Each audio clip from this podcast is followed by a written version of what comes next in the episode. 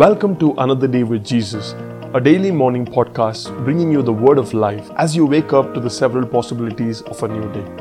May this word stir up your faith and equip you to be victorious. Good morning and greetings to you, my dear friend. Welcome to this amazing new morning. I hope that today our revelation about who God is, our revelation about what God has done in our life, it will increase and that revelation will cause us to live free. The Bible says that the knowledge of truth that we have, it is so powerful that that knowledge is enough to set us free. Usually, when we want to set somebody who is a captive free, we would think of an entire military operation or a forceful takeover of somebody who is in captivity. And yet, the Bible says for you and I who are living sometimes in spiritual darkness, spiritual poverty, spiritual bondage, for us to be free, all that it takes is the knowledge of the truth, the knowledge of a particular reality, the knowledge of a particular dimension, and we can live free. Let me open up one such revelation to you from Romans chapter 7 and verse 4. Paul says, Therefore, my brothers, you also were made dead to the law through the body of Christ, that you would be joined to another, to him who was raised from the dead, that we might produce the fruit to God.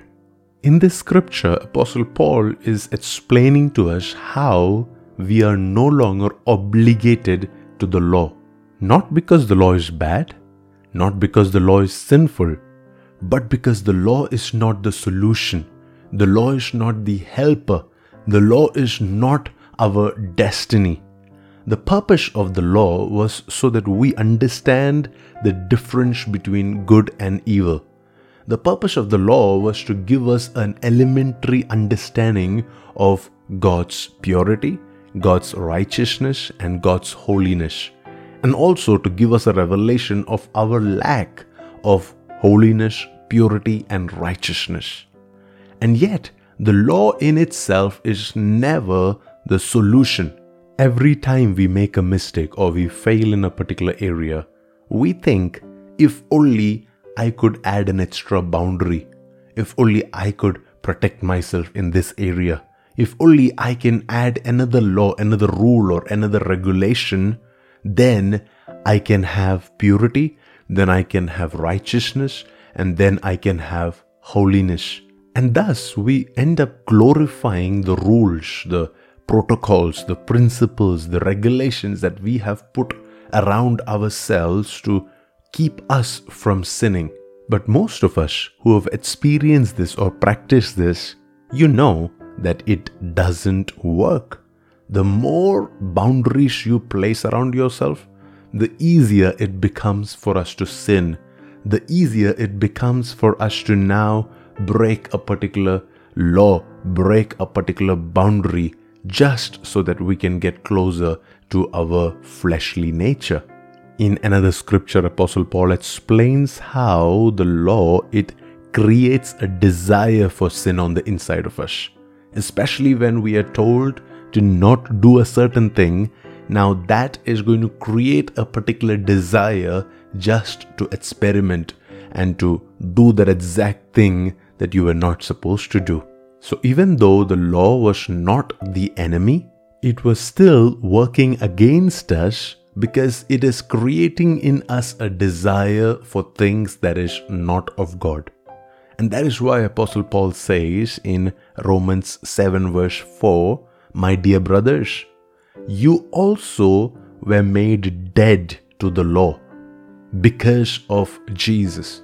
So when Jesus died on the cross, Jesus died as a person who has perfectly accomplished the law perfectly kept every detail, every requirement, every rule and regulation, because of which, Paul says, you and I, we were made dead to the law.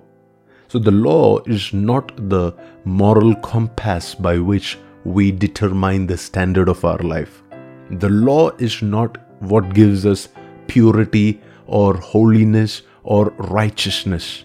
Now, you and I, who believe in Jesus, who believe in the death of Jesus, we were made dead to that law.